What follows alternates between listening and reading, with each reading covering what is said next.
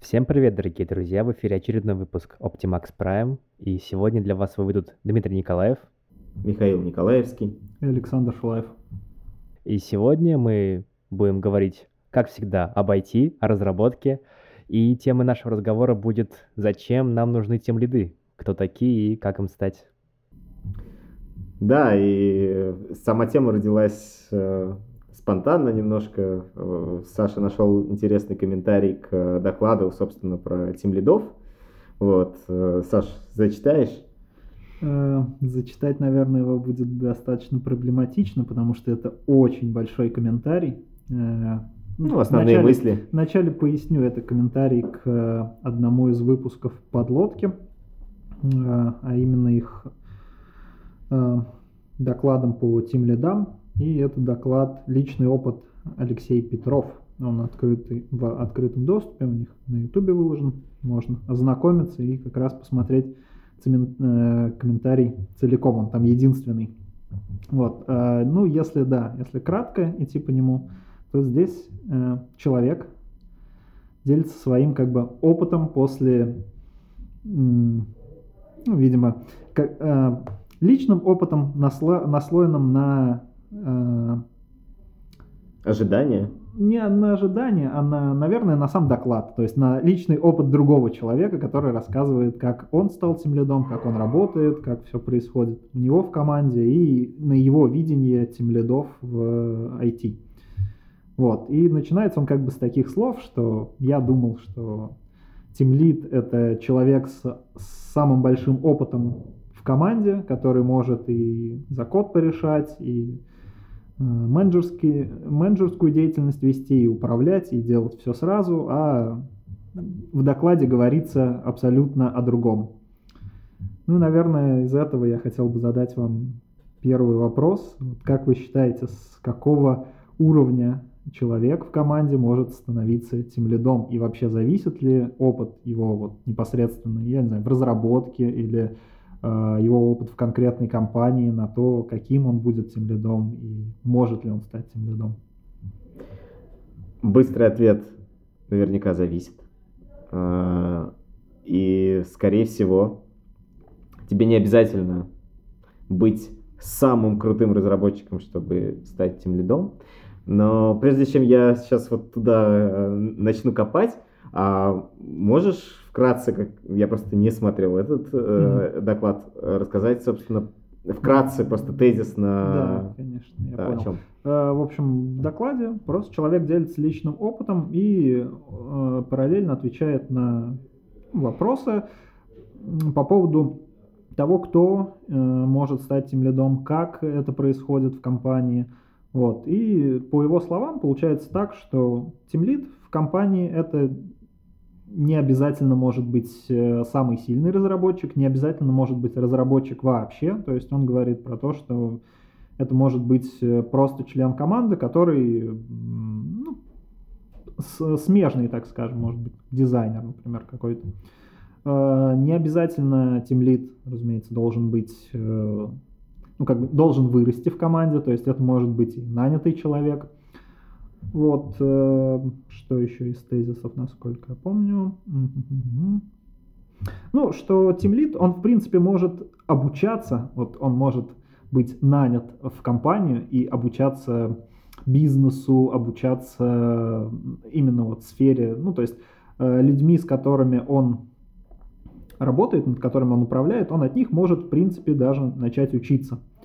Вот, и его основная роль и обязанность — это больше менеджерская, то есть управление, следить за сроками, разбивать задачи, общаться с продукт-оунерами и так далее. То есть общаться с бизнесом, можно сказать. Это если совсем-совсем кратко, совсем поверхностно, это то, что я вспомнил из этого доклада. Но он нормально набросил, тут есть много чего обсудить. Во-первых, уцепилась за тимлида со стороны. А у кого-нибудь, ну, был такой опыт, что вот вы работали в команде, и тут назначали тимлида? Нет. Обычно тимлид — это человек, который, ну, знает довольно-таки хорошо проект и знает, что когда должно быть сделано. Ну, как-то ориентируется в проекте, в сроках, в командах. У меня тоже не было такого опыта, но на самом деле я послушал еще несколько докладов. Мне вот эта часть подлодки, вот именно это направление с тимлидами мне показалось интересным. Я смотрел другой доклад, где человек как раз рассказывал от лица тимлида, которого нанимают. То есть он не просто идет как разработчик в бизнес, а он идет непосредственно как управленец бизнесом. Вот он рассказывал, как строится от начала его собеседования до того, как он приходит в бизнес и пытается что-то внедрить, какие-то практики, улучшить работу команды. И я подумал, как бы... Я понимаю, это, наверное... А у него получилось просто? Это была success story или нет? Да, у него было... Опять же, это с его слов, я не могу говорить, насколько успешно, неуспешно, но он говорит, что это его не первая работа, где-то у него были факапы с тем, что он просто не мог договориться, как неправильно не смог договориться, а с бизнесом, в общем, не поняли друг друга, условно говоря, и разошлись, но... Были у него и удачные примеры, когда он заходил в команду уже готовых разработчиков. Вот он как раз, кстати, еще там делал такой акцент на том, что нужно обращать внимание на команду в целом. Может быть, там уже есть какие-то свои там, так называемые скрытые лидеры, как строить работу с ними. Ну, в общем, да, он рассказывал, и мне показалось, как... Очень интересный, как выглядел, как будто у человека действительно большой опыт налаживания процессов, вот, как нанятый сотрудник. Я понимаю всю, как бы, двоякость этой ситуации. Мне раньше тоже всегда казалось, что тимлид, он должен быть непосредственно, расти с командой, в команде и с бизнесом в целом, и должен вырасти из разработчика, но, с другой стороны, я понимаю, что далеко не каждый разработчик захочет пойти в управленца и брать эту ответственность на себя. Даже не то, что ответственность, а просто эту сферу на себя. И если, например, получится так, что в команде текущий тимлид уходит, и нету людей, которые готовы тратить свое время, инвестировать в это, то почему нет? Мне кажется, может сработать. Это интересный поинт, позвольте вставить свои 5 копеек. Я верю в профессиональных управленцев. То есть я 100% уверен, что существуют профессиональные управленцы, которые могут прийти и вникнуть в процессы, и оптимизировать их, или там построить, разрушить все и построить с нуля. Единственное «но», которое я здесь вижу, управленец не равно тимлид для меня. В моем ощущении тимлид — это скорее... Ладно, давайте в приземленную заводскую терминологию опустимся. То есть тимлид — это бригадир. То есть это человек, который находится, не сидит в кабинете и там перекладывает бумажки, утрируя. Он идет на производство, и каждый день рука об руку работает со своими работягами. Да?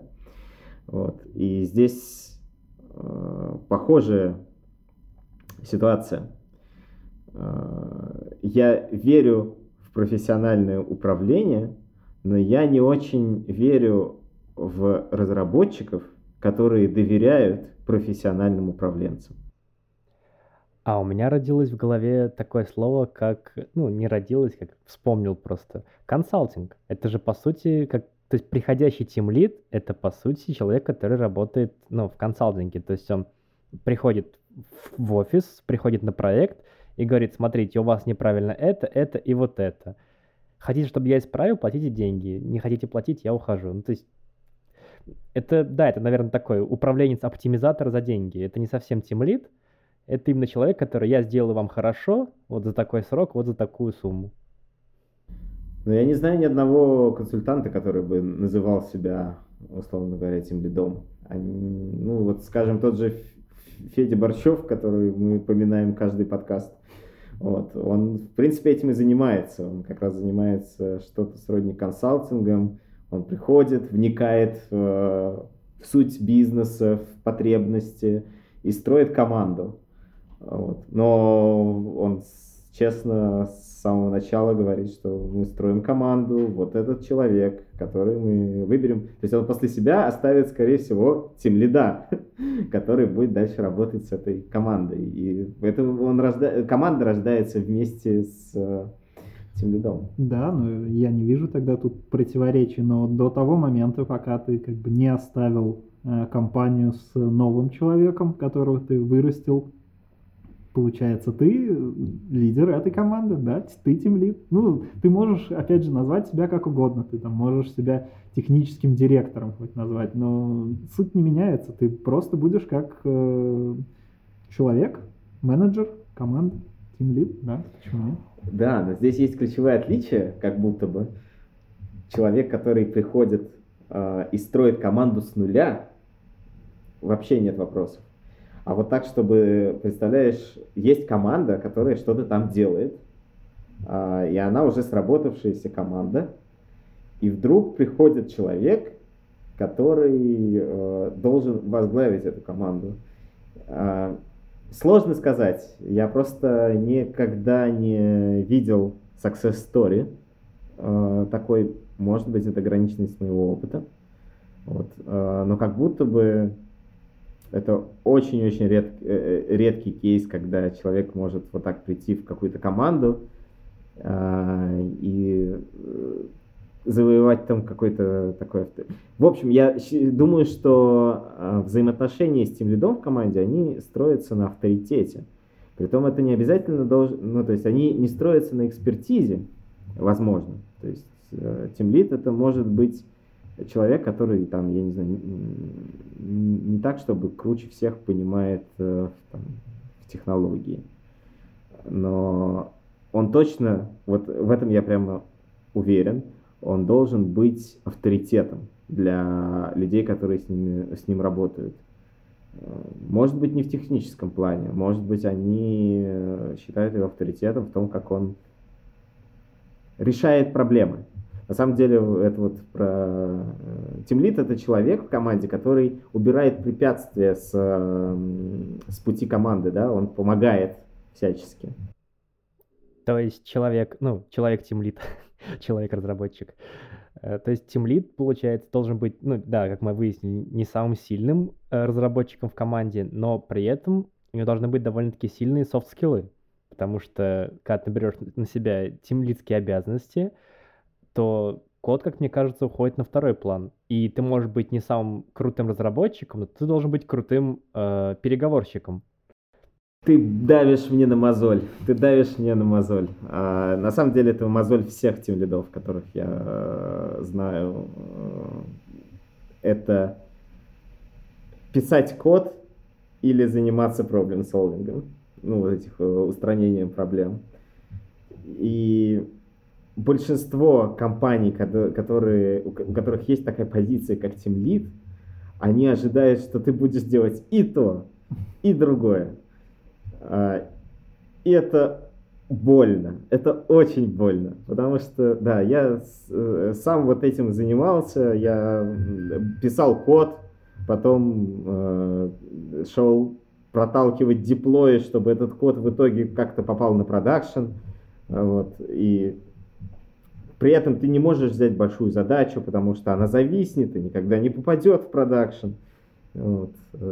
Знакомо, Саш, ты улыбаешься? Да, у меня буквально с месяц назад я закончил одну из больших задач, которую взял на себя, и мой менеджер, с которым я сейчас работаю, мне так напрямую сказал, что хорошо, что ты решаешь задачи, это важно, это нужно, но ты мне нужен как человек, который инвестирует свое время в анализ, в решение текущих задач, в инвестигейт, в оценку задач, но не человек, который пишет код. Поэтому... И это еще повезло, понимаешь? А мог бы прийти какой-нибудь менеджер, который сказал бы тебе: какого фига? Ты делаешь эту задачу месяц? Ты что, совсем, что ли? Да, я поэтому был на самом деле благодарен за такие слова в какой-то степени, потому что это немного открыло мне глаза и еще раз убедился в том, что если ты называешься тимлидом, наверное, действительно от тебя ждут не столько кода, сколько решения задач в другой плоскости. Ну, то есть, да, твои действия должны порождать более, наверное, глобальный какой-то результат, нежели вот очередной коммит. Ну, как у любого управленца. Он может все, но путем делегирования и распределения обязанностей он за одну свою задачу чужими руками делает параллельно 10. И если он упрется во что-то одно, да, то он потеряет время и деньги.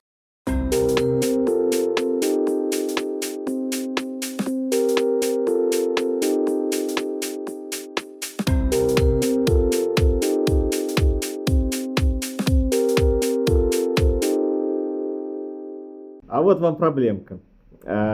Теперь представим, что у вас есть команда разработчиков, в которой там, допустим, 3 человека.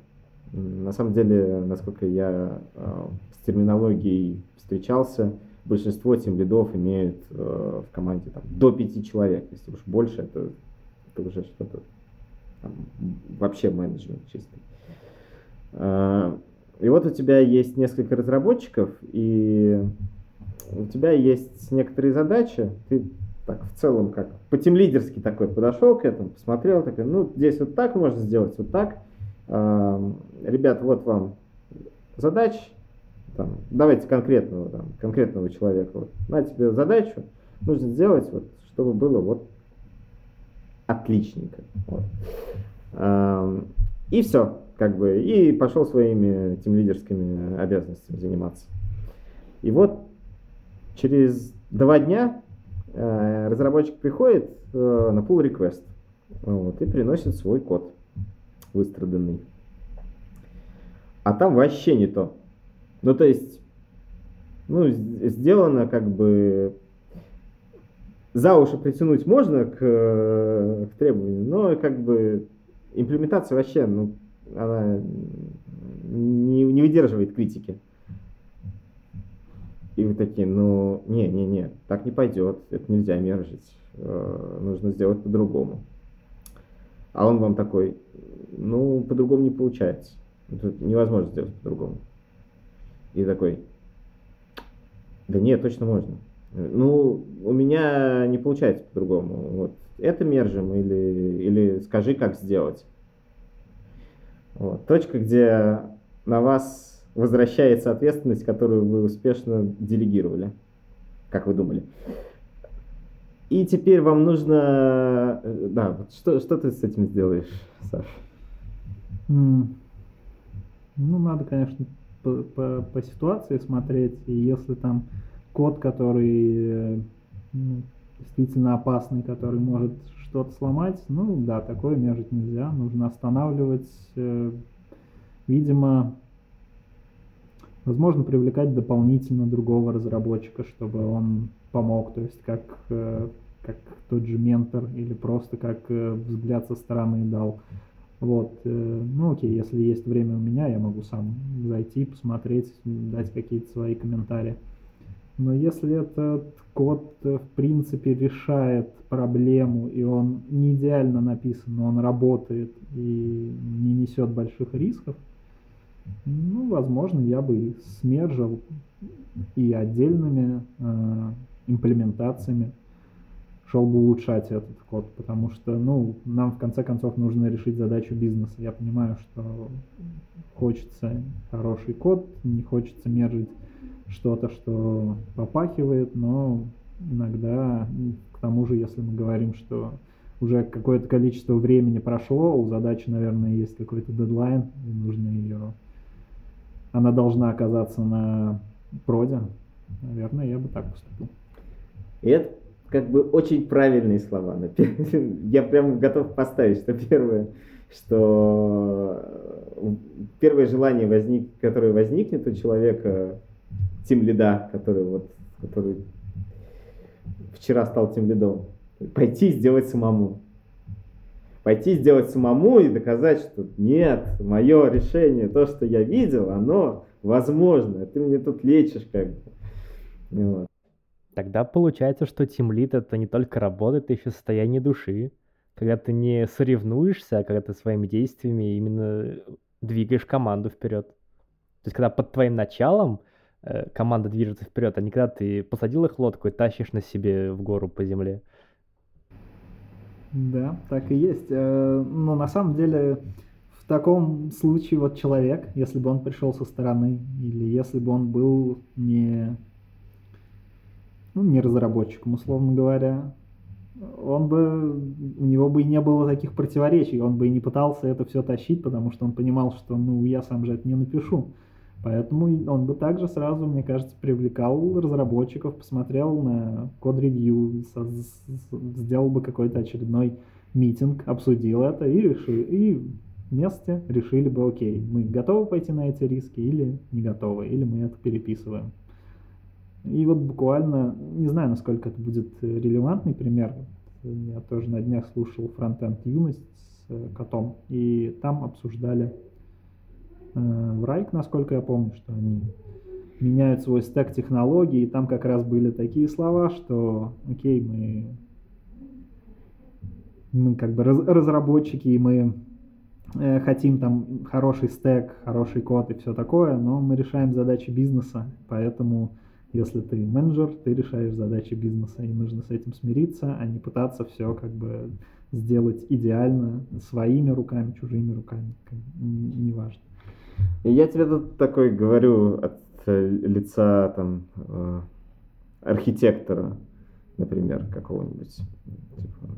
Но это же повредит в целом системе.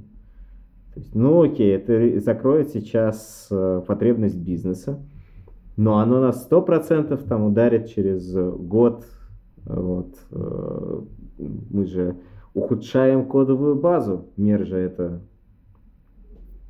Угу. Сейчас.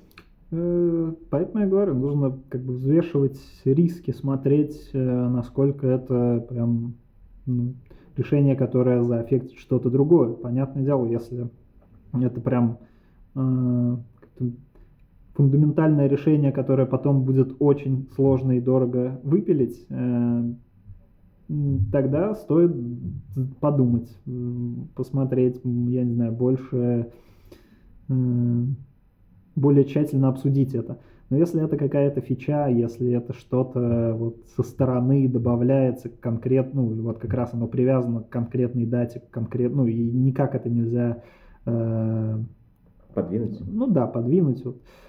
В таком случае, скорее всего, это не повлияет глобально на проект, и это можно сделать с оговорками, что будет, создана задача на рефакторинг этого. В случае, если нам понадобится, дальше копать в сторону улучшения этой фичи, чтобы прежде чем мы это брали, мы вспомнили, что у нас вот есть запланированный рефакторинг, его нужно сделать. Окей. Но для того, чтобы понять, как сильно это аффектит кодовую базу, тебе же нужно разбираться.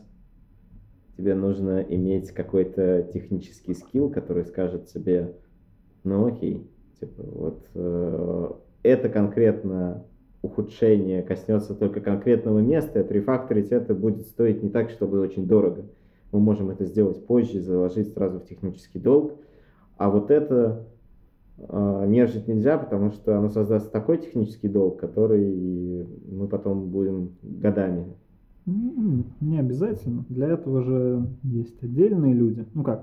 Возможно, есть технические лиды, архитекторы, опять же, разработчики с большим опытом, чем конкретно вот этот человек, который принес тебе это решение. А если таких людей, которые...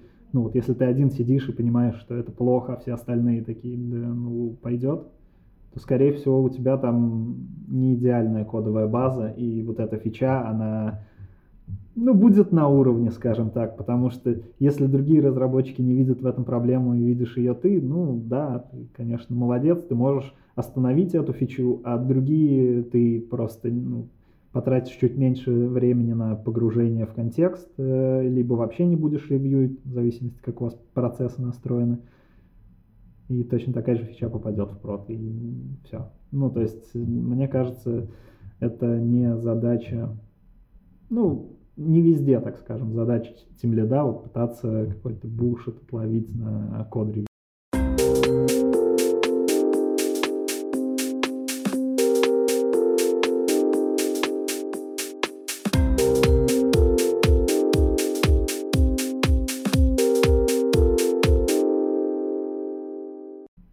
Два вопроса. На самом деле вопрос один, а одно такое дополнение, что вот в моменте, где мы перешли к другим людям, я думаю, что тут уместно сказать тогда, что тимлид — это не человек.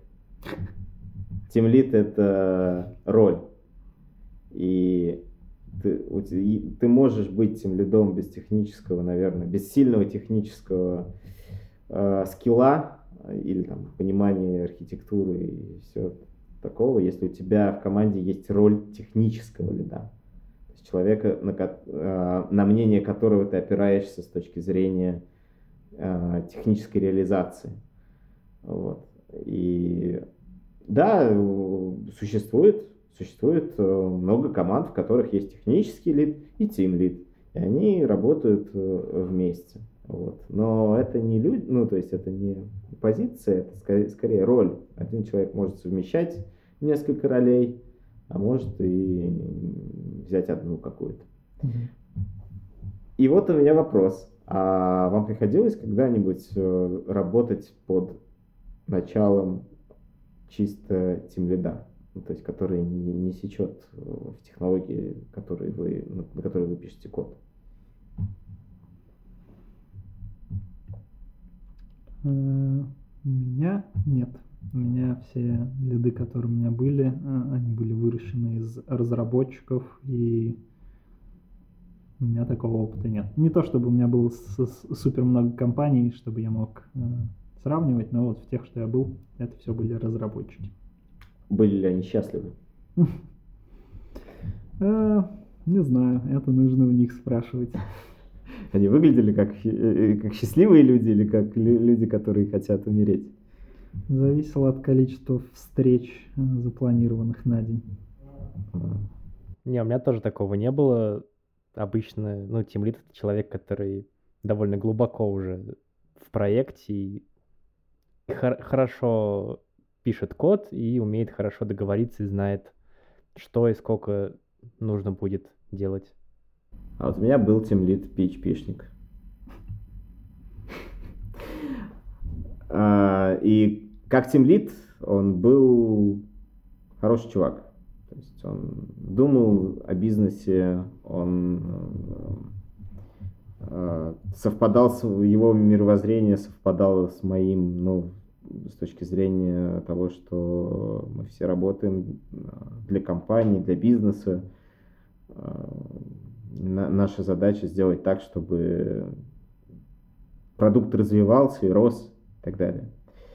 Но я вам честно скажу, что вот этого технического скилла очень не хватало. Очень. Потому что если у твоего лида нету технологии, ну, то есть хотя бы какого-то знания технологии,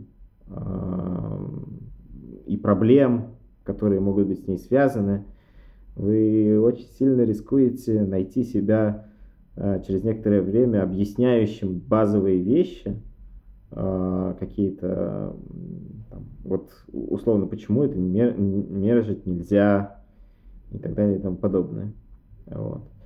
И, конечно, лучше объяснять это человеку, который в контексте, то есть который понимает, что там вообще происходит. Вот. Не все могут терпеливо объяснять как Дэн Абрамов на метафорах и доносить суть. Вот. Так что, да, я бы не сказал, что это прямо вот суперкомфортная ситуация, когда вам приходится объяснять лиду, а через него бизнесу. Вот, потому что да, такая цепочка. Ну, в целом, да, я, наверное, согласен тоже. Вот если вспомнить, с чего мы начали этот разговор, и вот комментарий человека к видео, я, наверное, тоже склоняюсь как бы к тому, что у лида, наверное, должно быть понимание в сфере, которой он управляет, и желательно все-таки, чтобы у него был продуктовый опыт, ну, побольше, чтобы как минимум с разработчиком такой тимлид мог разговаривать на одном языке, а не только говорить со стороны менеджера, а потом, ну, как бы приносить задачи разработчикам, а дальше, чтобы они работали как пойдет.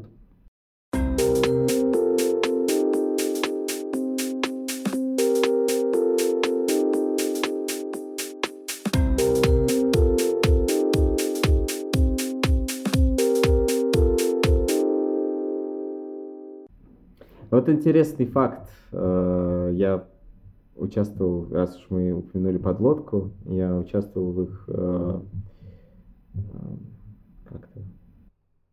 Team Lead Crew? Да, в Team Lead Crew. И там был интересный доклад от HR-агентства, в котором они задали вопрос тоже такой, спросили мнение. Как вы думаете, куда уходят тимлиды? Ну, на какую следующую позицию уходят тимлиды? Какой-нибудь ресурсный менеджер. Саш? Сложно. Да, я думаю, многие могут возвращаться в разработку. Да, Саша прав. Там огромный процент просто следует. И это, то есть, это не какая-то там опрос был, это они автоматически шарили свою базу, резюме, и еще дополнительно LinkedIn. То есть они смотрели именно вот этот опыт, вот, и смотрели так, ага, тут он был тимлидом, что там следующее по индексу идет. Вот. И да, большинство тимлидов выгорают и уходят в разработчики. Почему, как думаете? Потому что хочется писать код, а не сидеть на созвонах. А вот что это за потребность писать код? Ну, то есть, какое... Потребность, она твою личную закрывает.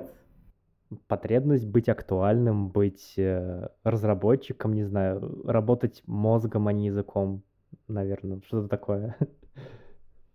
Мне кажется, разработчиком, вот просто человек, который пишет код, у него на самом деле в какой-то степени немного проще проследить рост и, ну, что все идет по плану, и что ты движешься, потому что у тебя есть технологии, ты их изучаешь, ты закрываешь задачи бизнеса. А тимлид, он как будто бы находится всегда в таком подвешенном состоянии. Это даже вот если попытаться, в общем, поставить себе цель, я там хочу быть тимлидом, и попытаться найти, я не знаю, там какие-нибудь курсы, не курсы, а что-нибудь, в общем, какой-нибудь ресурс, который поможет тебе расти, ты поймешь, что там слишком обширная работа и, ну, в общем, очень обширная сфера, ты не понимаешь, что именно, куда идти, что учить, что читать, что смотреть. И вот, мне кажется, это вот это подвешенное состояние. Ну и плюс ты очень завязан на компанию. То есть, если мы говорим особенно о том, что тебя вырастили из разработчика в лида, то ты привязан к этой компании. То есть у тебя еще и у разработчиков есть такой синдром самозванца, что ну вот здесь я работаю, а уйду я куда-нибудь, и у меня не будет получаться. Но мне кажется, вот у менеджеров это еще больше, потому что ты завязан на эти процессы, ты понимаешь, как они работают здесь, ты понимаешь плюс-минус подход к каждому человеку, с кем ты там взаимодействуешь в течение дня, а тут уйти совсем на новое место еще более тяжело, мне так кажется. Подожди, а как тогда меняют работу продукты? Продукты вообще завязаны на продукт, ну, то есть они живут продуктом и... Ну, это же изначально такой, ну, мне так кажется, это изначально просто другой тип людей, то есть они изначально менеджеры, а тимлид, он, ну, вот, все-таки, мне кажется, он действительно немного, ну, если мы про IT говорим, это правило человек с разработки, когда у тебя есть вариант, либо мне продолжить вот в этом... океане информации, копаться и пытаться что-то найти, и пытаться найти компанию, которая устроит меня и, вот, и по моим знаниям, и которая даст мне что-то еще, и по которой я буду подходить на роль тимлида, и плюс мне еще будет подходить команда, на которую, ну, которую возьмут меня управлять. И другой вариант, когда ты можешь просто писать код и учиться в эту сторону. Мне кажется, очень заманчиво выглядит выбрать путь в разработку, ну, то есть вернуться в разработку. Когда ты попробовал, тебе было интересно, я не знаю, год-два, а потом ты думаешь, ну, там все-таки поспокойнее чуть-чуть. Ну, кажется, что ответ в измерении собственной успешности, как это...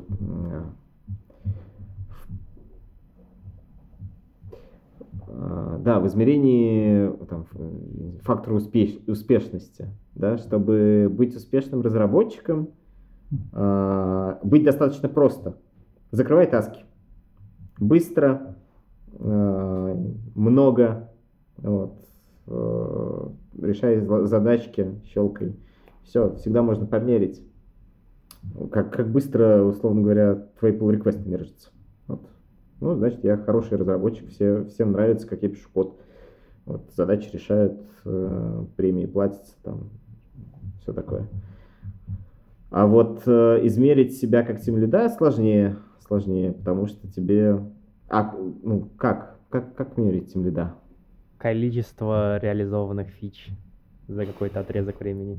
Ты всегда можешь сказать, что это у тебя с разработчиками не повезло. Ну, типа... И опять же, да, может быть какая-то одна крутая фича, большая, не знаю, глобальная, а может быть там 100 маленьких, и вот тоже непонятно как. Ну да, это, наверное, это действительно сложно, потому что я тоже смотрел вот в той же подлодке еще пару штук по поводу того, как тимлиду представлять себя, ну опять же, может на тех же... собеседованиях или в компании презентовать. И, насколько я понял, по вопросам из зала и в целом по ведению этого видео, что тимлиду очень тяжело, в принципе, даже отделить, даже если мы не говорим про провал в фичах, а вот запустилась фича, это заслуга тимлида или все-таки нет? То есть, когда ты презентуешь эту фичу, ты говоришь, вот моя команда это сделала, или... Это сделали кто? Твои разработчики или что? То есть, если фича вот именно такая, что она полностью покрывается кодом, условно говоря, то каков процент успеха тимлида в этой фиче? И у меня, на самом деле, нет ответа, как тимлиду понимать, что все идет хорошо. Может быть, по фидбэку от команды. То есть, если задачи закрываются, если... Ну, зона ответственности, в общем, этой команды, которой ты руководишь, она без каких-то факапов, все идет по плану, все хорошо, и при этом у тебя твои подчиненные, так скажем, довольны, и им комфортно работать, мне кажется, это можно считать успехом. Да, скорее всего. Вопрос тогда в том, что даже нет вывод, наверное, что большинство тех тимлидов, которые уходят обратно в разработчики, возможно, ну мне так кажется, были продвинуты на То есть это было меньше их решение быть тем лидами, чем... Ну, то есть меньше осознанности в решении быть тем лидом ведет к тому, что ты менее... что ты теряешься вот в этом море задач вокруг и не можешь себя оценить относительно, там, найти свою систему координат для оценки себя как личности. Ну, кстати, да, я встречал такую ситуацию, когда, ну, был парень, сеньор-разработчик, писал себе код, тут его сделали тимлидом, ну, наверное, там по принципу самый опытный или там самый старший. Вот, и он говорит, я вот сижу целый день на созвонах, уже не могу, а по ночам пишу код, потому что руки требуют. И получается, да, что его сделали тимлидом, хотя он не просил. И, ну, если он сменил или сменит работу, скорее всего, он обратно вернется в разработку, потому что ему это гораздо-гораздо комфортнее, и это не был его выбор осознанный. Да, да. Популярное мнение во всяких тимлидских чатиках про то, что не надо делать из хороших разработчиков посредственных тимлидов. Оно того не стоит. Вопрос, почему продолжают делать? Ну, тут же ответ прям на поверхности. Ты же сам сказал, а вот как можно себе представить, что в готовую команду возьмут человека со стороны? Вот поэтому и... пытаются вырастить своих тимлидов, и хорошо, если в этот момент, когда компания решила, что вот нам нужен управленец в команде, действительно найдется человек, которому это интересно, тогда окей, все выигрыши они получили. Компания получила управленца из разработчика с опытом, который может и сложность задач оценить, и там сроки, и все, и в крайнем случае код написать. Хорошо, подловил. Разработчик при этом может, если он хотел, он будет, конечно, рад, да, возможно, он где-то в деньгах больше получит, не знаю, в ответственности, которой ему не хватало на роли разработчика. А вот если эта ситуация обратная, что это просто разработчик, который просто хотел писать код, и у него это хорошо получалось, тут его как бы потащили, но он будет, конечно, очень недоволен и, я думаю, покинет такую компанию. А я парирую. Допустим, да, действительно, где же взять тогда тимлида, если не делать хороших разработчиков тимлидами и нанимать со стороны не выглядит как стопроцентная success story. Может быть, не перестать расценивать тимлида как лучшего разработчика? Может быть, предложить стать тимлидом всем разработчикам? Может быть, таким образом, расширив эту воронку, мы получим людей, которые действительно хотят. Да, они не самые лучшие разработчики, но, может быть, им и не надо. Они достаточно разработчики для того, чтобы понимать технологию, и у них есть желание как бы растить других людей, достигать каких-то продуктовых, двигать как-то продукт вперед. Вот это продуктовые составляющие, не? Ну, да, возможно, это может сработать.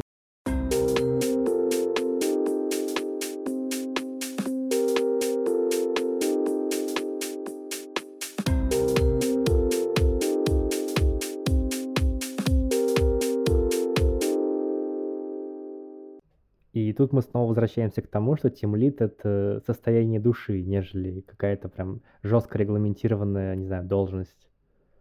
Да, да. Я думаю, что самый эффективный тимлид — это человек, который сам себя таким ощущает.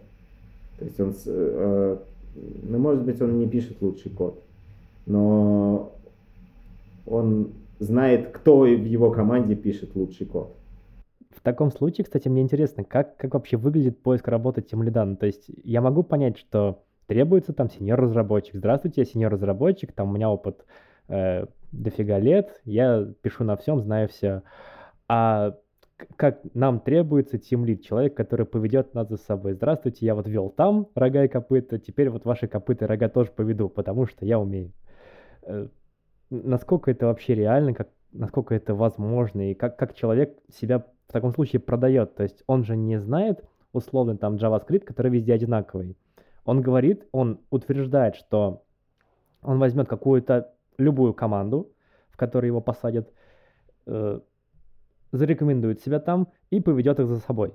Вот насколько вообще готов бизнес платить деньги сходу такому человеку? Или обычно его просто сажают, там, например, на полгодика на проект, видят, как он себя ведет, и потом говорят, ну все, теперь ты тимлид. Там, например, по результату испытательного срока. Интересно. Мне даже подумалось, что, может, стоит попробовать поискать вакансии тимлидов и попробовать пособеседоваться, и чтобы узнать, что там спрашивают. Но я не знаю за тимлидов. Я знаю, что на Западе есть позиция инжиниринг-менеджер. И вот эта позиция, на нее нанимают. То есть на нее вполне себе нанимают со стороны. В моем мироощущении это, конечно, на том, как я ее себе представляю, это все-таки немного больше, чем тимлид, потому что, как правило, он такой менеджер, он управляет несколькими командами, то есть он как бы покрывает, закрывает собой потребности нескольких команд под собой, у которых есть несчастные тимлиды из разработчиков.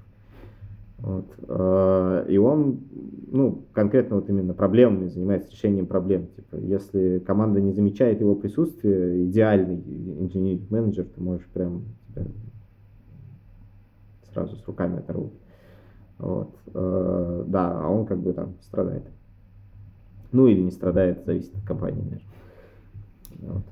А я, наверное, просто пошарю ссылку на видео, которое я вначале говорил, где как раз человек рассказывал свой опыт, как он ходит по собеседованиям, как он продает себя как тимлида, потому что у меня на самом деле такого опыта нету, то есть я не ходил, не искал, не смотрел, но при этом, да, тоже задумывался. То есть, если, например, я захочу сменить компанию, то во-первых, кем я, какую вакансию я буду искать, кем я захочу пойти в новую компанию, если я захочу пойти тимлидом. Наверное,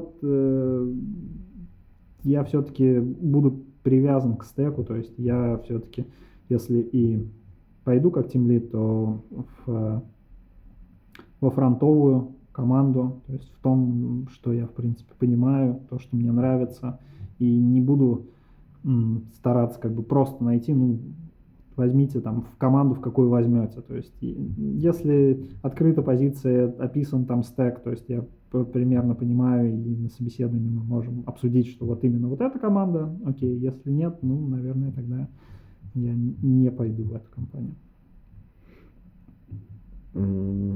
Да, кстати, мы однажды в компанию пробовали нанять тимлида, безуспешно, не получилось. То есть, да, естественно, когда нанимают тимлида, внимания уделяется много. Тут же, конечно, хочет и CTO, чтобы пообщаться, чтобы понимать, что это за человек. Когда человек растет внутри компании, у него всегда куча контекста вокруг него. То есть, условно говоря, когда я говорю там CTO, что вот этот человек там будет тимлидом, у него уже есть контекст, он понимает, какими задачами он занимался, как быстро он достиг вот того уровня. Там, благодаря перформанс-ревью он точно знает скорость, там, да, с которым он... И он понимает, да, там, человек действительно там, здорово вырос, и он спрашивает.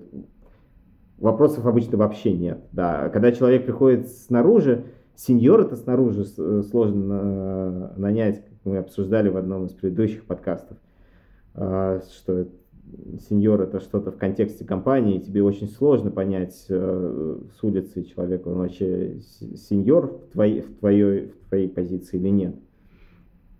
У тебя там немного выбора, ты либо его мурыжишь всячески дознаниями, вот, чем он действительно занимался, а ты действительно знаешь эту технологию, а ты да, на нашем уровне знаешь эту технологию или на общепринятом, а где это общепринятое, вот, и так далее, да.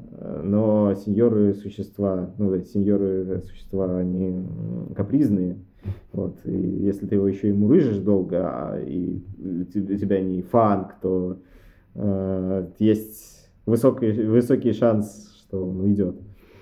Вот. С тимлидами, я думаю, та же история, только не знаю, нет опыта найма. Можно попробовать открыть позицию просто ради интереса и помониторить рынок вообще. Он предоставляет тимлидов? Угу. Запишем дополнение к подкасту. Как я устраивался тимлидом. Да. Вот. На самом деле, приходите обсудить свой тимлидерский опыт в наш чатик OptiMax Prime'овский. Вот. Он, как всегда, будет в описании подкаста. Вот. Будет здорово, если вы пошерите свой скоуп обязанностей, что, собственно, входит в них. Что вы думаете успешно закрываете, а что могли бы делать лучше или вообще не вы. Вот. Да, будет здорово пообщаться. Я хотел еще дополнение дать по поводу обучения тимлидов и источников. Вот я до этого сказал, что тяжеловато это очень все для тимлида, но тут же пришла в голову ссылка на ресурс от той же подлодки, насколько я помню, это roadmap тимлида. Кто-нибудь из вас смотрел его?